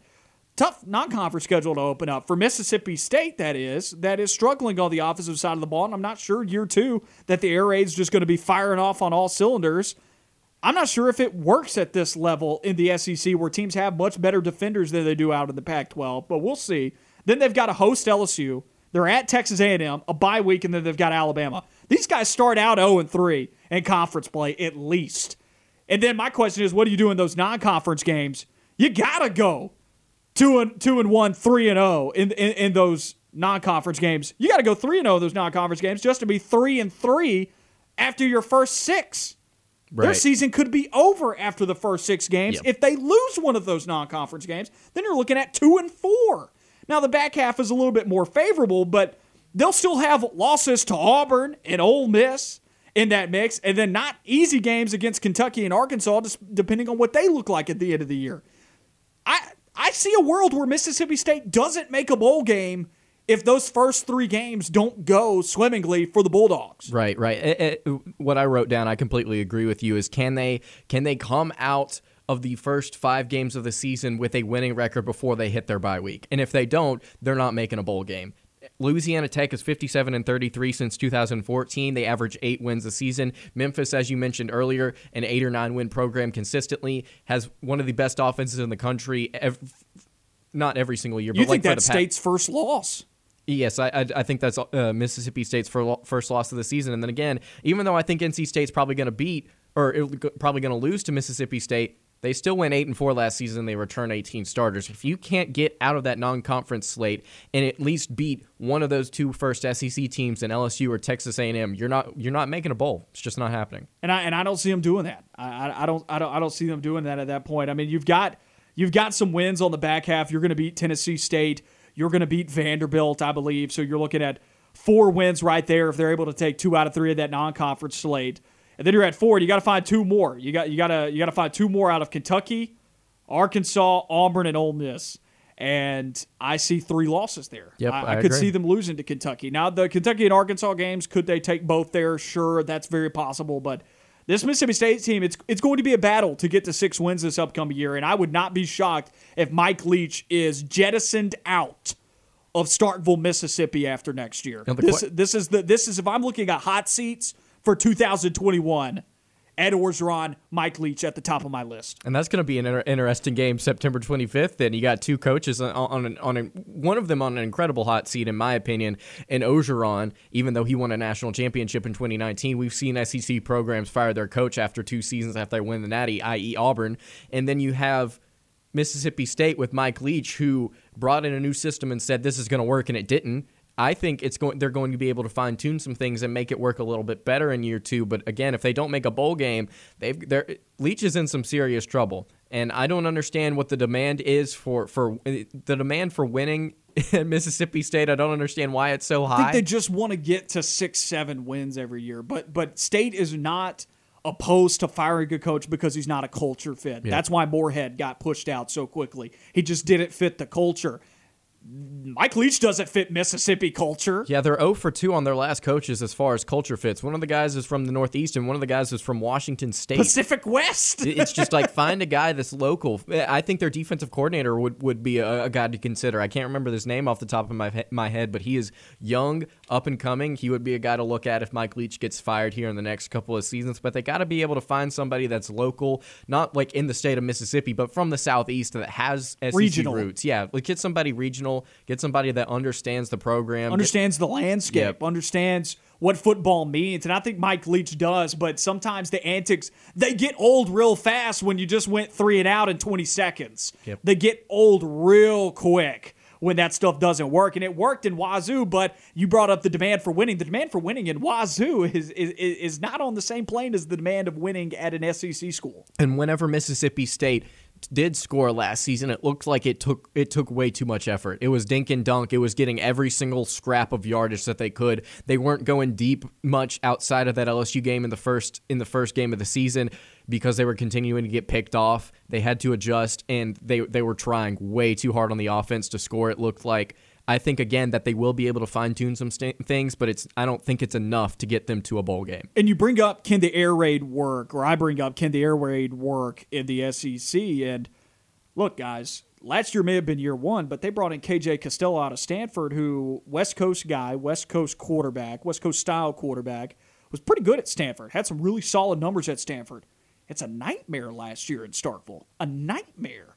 Interceptions all over the place. He goes down with an injury, and that's how they move on to Will Rogers. But it was a nightmare for Costello at Mississippi State last year. And if that guy couldn't figure it out in the S E C with the with the pedigree that he had at Stanford, I don't think Will Rogers can figure it out. I thought he did fine, but it's not like he it's not like he possesses this next level talent. At least we haven't seen it yet. Yep. And he's only going into year two. So for me, when I look at this and how do they avoid missing a bowl game this year, how do they avoid disaster in year two under Mike Leach, the air raid, as you put it already, has to figure it out. And what figuring it out looks like is staying on the field. They did not stay on the field last year. That offense either scored quick or they went three and out. And guess what? The defense was put out there, and a defense that has talent on it that can help them stay in ball games like we saw in that Georgia game last year, where it went down to the final drives of the fourth quarter, that that that defense is being wasted because the offense can't be efficient. And I don't think this is an offense that can be efficient in the S E C because Mississippi State is less talented at every position on the offensive side of the ball than seventy-five percent of the schedule that they will face in the S E C. Those teams defensively can match up and defend this air raid and get them off the field. If you don't have an uber-efficient quarterback like Washington State had over those years, looking at Gardner Minshew and some of the other names through there when Mike Leach was there, it's not going to work, and I don't think Mississippi State has that right now. Right, and as far as K J Costello goes, he threw six touchdowns in six games, eleven interceptions. That's Disaster. terrible. That's terrible. Absolutely terrible. Go look and, at his Stanford numbers. He was pretty good. Yeah, he was really, really good at Stanford. And, and as far as quarterback archetype goes, they're getting guys like Costello and Rogers that should fit this system. Jack Abraham should be another guy that could plug and play into the system and play decently. It's just not working in the S E C. So, again, I think they're going to be able to score a little bit more than they were last season. I just don't see it working out enough to where they win a bowl game. I think he made a really good point. They are less talented than seventy-five percent of the other teams on their schedule. It's just it doesn't add up to bowl level in, in, in, in any in any phase. And then the other twenty-five percent, maybe only like a couple of those games, they're more talented. Like, they're more talented than Louisiana Tech. I, b- I believe that. And I think they're more talented than Memphis, but I think Memphis, with the way that they're scoring, maybe they got some athletes at Memphis. You know, I kind of wonder. The last time Memphis faced a uh, S E C team from Mississippi, they beat them fifteen to ten. They beat Ole Miss. That's right, two years ago. I remember that, two years ago. I was driving up to Parrettsville, Tennessee, watched that game on my phone as I was driving through the mountains. Ugly game. Matt Corral looked horrible. That's another offense that could really, really score that Memphis just shut down. If we yeah. think they air raid something special, they're going to destroy Mississippi State. So I, I wouldn't go that far, but because they didn't destroy Ole Miss. But I, you know, but that's the point. Like they're they're just as talented as Kentucky. They're just as talented as Arkansas. They're not more. They're just as talented. They're, they're, name someone that they're more talented than on their schedule. Vanderbilt and Louisiana Tech. All right. Well, good luck. It's going to be a battle this year for Mississippi State. I feel like get to a bowl game. Colossal oversight for people to be saying that this is a team that could actually shock this upcoming year. I will be shocked if they do. Let me tell you, I'll be a part of that group. We wrap up the show on the other side of this break. You're listening to On the Line. Wrapping up the show here on the Thursday edition of On the Line. Noah Gardner and Lance Dawe with you on E S P N ten sixty-seven and Fox Sports Central Alabama. Before we wrap up the Thursday edition, let's take a listen to what's on T V tonight.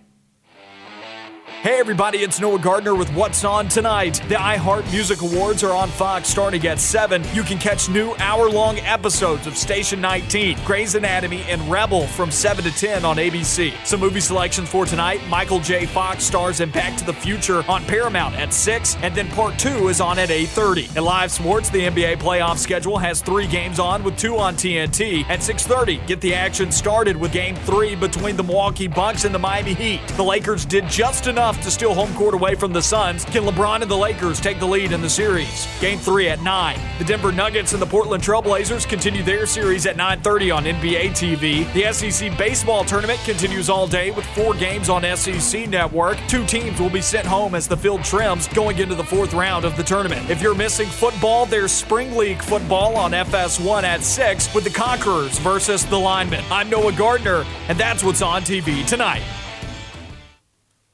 Noah Gardner and Lance Dawe with you, wrapping up the show here. You got about four minutes until the drive with Bill Cameron. Make sure you stay tuned for that for four to six p.m. on E S P N ten sixty-seven and Fox Sports Central Alabama. Let's talk a little N B A playoff action, Lance. Let's get back to the basketball scene for a bit. And there's a nice handful of series tied right now at one one across the league, which in the first round, you don't see this too often. New York Knicks and the Atlanta Hawks in a one one series right now. You look over across at the Western Conference, there's a lot of one one series. Yep. Surprisingly, the Utah Jazz in the one eight against the Grizzlies, that is tied up. The Suns and the Lakers, they play tonight. That's tied up as well. And then the Nuggets and the Trailblazers tied at one one. And then at the four five game, the Clippers right now are getting roasted by the Mavericks. It's two oh. My question to you is, excluding that Mavericks-Clippers series, looking at all the one one series that are tied, which one is the most likely to end in an upset? And I will take in a four five upset if, if that's where you're leaning. Well, I think there are two different matchups that you got to be able to look at here that are legitimate upset potential. I think you got to go look at uh, Memphis against the Los Angeles, or I'm sorry, Phoenix against the Los Angeles Lakers. And you got to be able to look at New York against Atlanta. That series again with Atlanta tied at one one right now. Atlanta being able to take one game in Madison Square Garden, I think, is significant. Trae Young saying, I'll see you guys in the A. It takes home court away from New York, but my question is, does Atlanta, and I don't know how many Hawks games you've been to, but there's definitely more of a home court advantage in M S G than there is in, in, in whatever Atlanta's stadium's called now. I would agree, and the Knicks have been able to, to to grind out some wins that they probably shouldn't have gotten this season. They're they're a talented team. They've got some legitimate players in Julius Randle, Derrick Rose, some some talented stars on that team. Julius Randle won Most Improved Player of the Year award. But whenever you look at that that series in the Western Conference with Phoenix and Los Angeles, you're going to have a really hard time beating LeBron James, no matter how bad the rest of his supporting cast is. And I think Phoenix is a really, really good basketball team. If they can survive the Lakers, I think that's going to say a lot for them as far as the long run in this playoff in this playoff N B A Finals goes. But I, I think LeBron James and the Lakers have a really good chance now that they're playing at home to go up three one. one hundred percent. And it was big for the Lakers to go and steal home court away from the Suns as well, taking that game two against the Suns. That's tough because you look at the end of the year for the Lakers, they didn't have LeBron James. That played a major impact. The Lakers dealing with injuries this year and LeBron dealing with injury. That played an impact in the fact that the Lakers finished the year at forty-two and thirty, and it's a deep Western Conference at forty-two and thirty in the East. Guess where that gets you? That gets you as the four seed in yep. the East, and you're getting to play the, the Knicks or the Hawks in, in that event. Over in the West, that got you as the seven seed, and you had to play in the play-in tournament and battle your way to the seven seed, and then you got to play the Suns. The thing is, LeBron James with the Lakers is vastly different than LeBron James without the Lakers. LeBron James with the Lakers makes the Lakers like they should be the two seed. And so I'm with you. I would not be shocked. Lakers, I, I think that's the most likely candidate. If you're going to see an upset and a true by-the-book upset, not even just a five four. You want to see something, uh, a, a weird number in the second round, the Lakers end up, if they beat the Suns, they are a two seed in my mind from here out. And whenever they, if they, if they do win, then they'd have to match up against Denver or Portland. And I think that's favorable for Los Angeles as well there.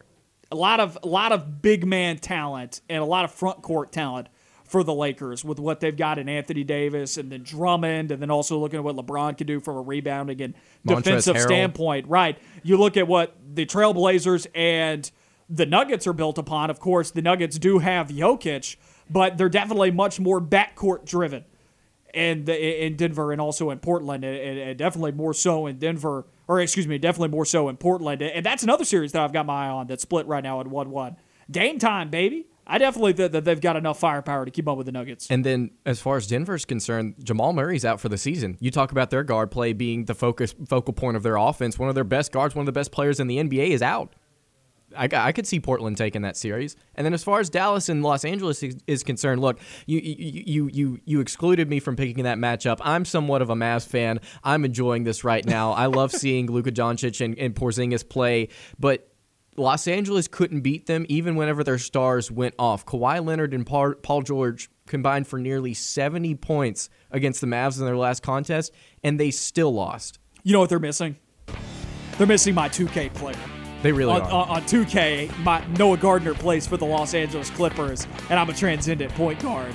We would never be down like this. Sweeps all the way. Never would be down. Not even a chance. They, they signed me up, L A. Sign me up. That's it for the Thursday edition of On the Line. The Drive with Bill Cameron will be coming up after us on E S P N ten sixty-seven and Fox Sports Central Alabama. We'll see you tomorrow, same time, same place. To wrap up your work week, you know where to find us.